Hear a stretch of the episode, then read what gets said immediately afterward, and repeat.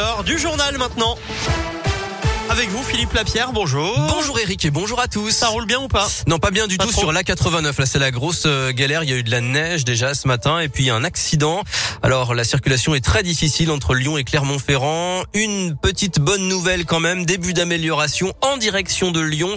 L'autoroute est réouverte sur la voie de droite après la sortie 32 Saint-Germain-Laval. Mais attention, restez très prudents. L'accident est toujours en cours et les conditions de circulation sur cette A89 restent particulièrement difficiles. Et puis aussi des chutes de neige sur les hauteurs du Rhône ce matin ou dans la nuit dans les Monts du Lyonnais ou dans le Beaujolais. Les conditions de circulation peuvent rester délicates. Y aura-t-il de nouvelles mesures de restriction avant les fêtes ? Un nouveau conseil de défense sanitaire se tient en ce moment même pour contrer la 5e vague de Covid. Alors que les mesures se durcissent en Europe, le gouvernement n'envisage pas de confinement ni de couvre-feu ou encore de système de jauge. Il devrait néanmoins tendre vers une accélération de la vaccination, notamment pour les doses de rappel. La vaccination des 5-11 ans également est sur la table. Notez qu'il y a eu plus de 42 000 cas enregistrés hier en France et il y a désormais 11 000 personnes à l'hôpital. Dans le Rhône, le taux d'incidence dépasse désormais les 600 cas pour 100 000 habitants.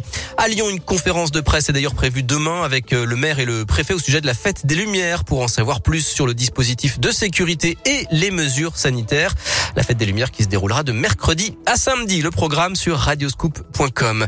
De leur côté, les professionnels de l'hôtellerie et de la restauration s'inquiètent. Ils déplorent des annulations en cascade ces derniers jours, notamment à cause des appels à la prudence lancés par le gouvernement qui a notamment déclaré qu'il fallait éviter les pots de Noël en entreprise. L'Union des métiers de l'hôtellerie-restauration dénonce une baisse de 70% de son chiffre d'affaires, en tout cas de celui des traiteurs en décembre. Situation compliquée aussi en restauration. Alain Grégoire est le président de l'Union des métiers des industries de l'hôtellerie en Auvergne-Rhône-Alpes et gérant d'un hôtel dans le Puy-de-Dôme. Surtout sur l'activité liée au monde de l'entreprise, des repas collectifs, des repas de séminaires, des repas de team building. Tout ceci, on a des baisses significatives de 40 à 50% sur cette activité-là. On a été une activité qui a été fermée, réouverte à 3 reprises.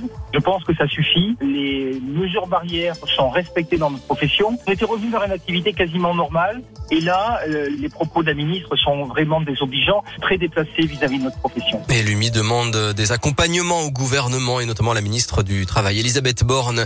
En politique, près de 60 personnes interpellées après le meeting d'Éric Zemmour hier en Seine-Saint-Denis. Plusieurs militants de SOS Racisme ont été agressés par des participants vidéo sur radioscoop.com. En foot, la Saint-Etienne se réorganise après la mise à pied de l'entraîneur Claude Puel. L'ancien joueur Loïc Perrin est nommé coordinateur sportif en attendant l'arrivée d'un nouveau coach. Et de son côté, l'Olympique lyonnais, je vous le rappelle, n'a pu faire mieux que match nul à Bordeaux, 2 buts partout hier en clôture de la 17e journée de Ligue 1. Les Lyonnais sont 12e du classement. Très bel après-midi à tous.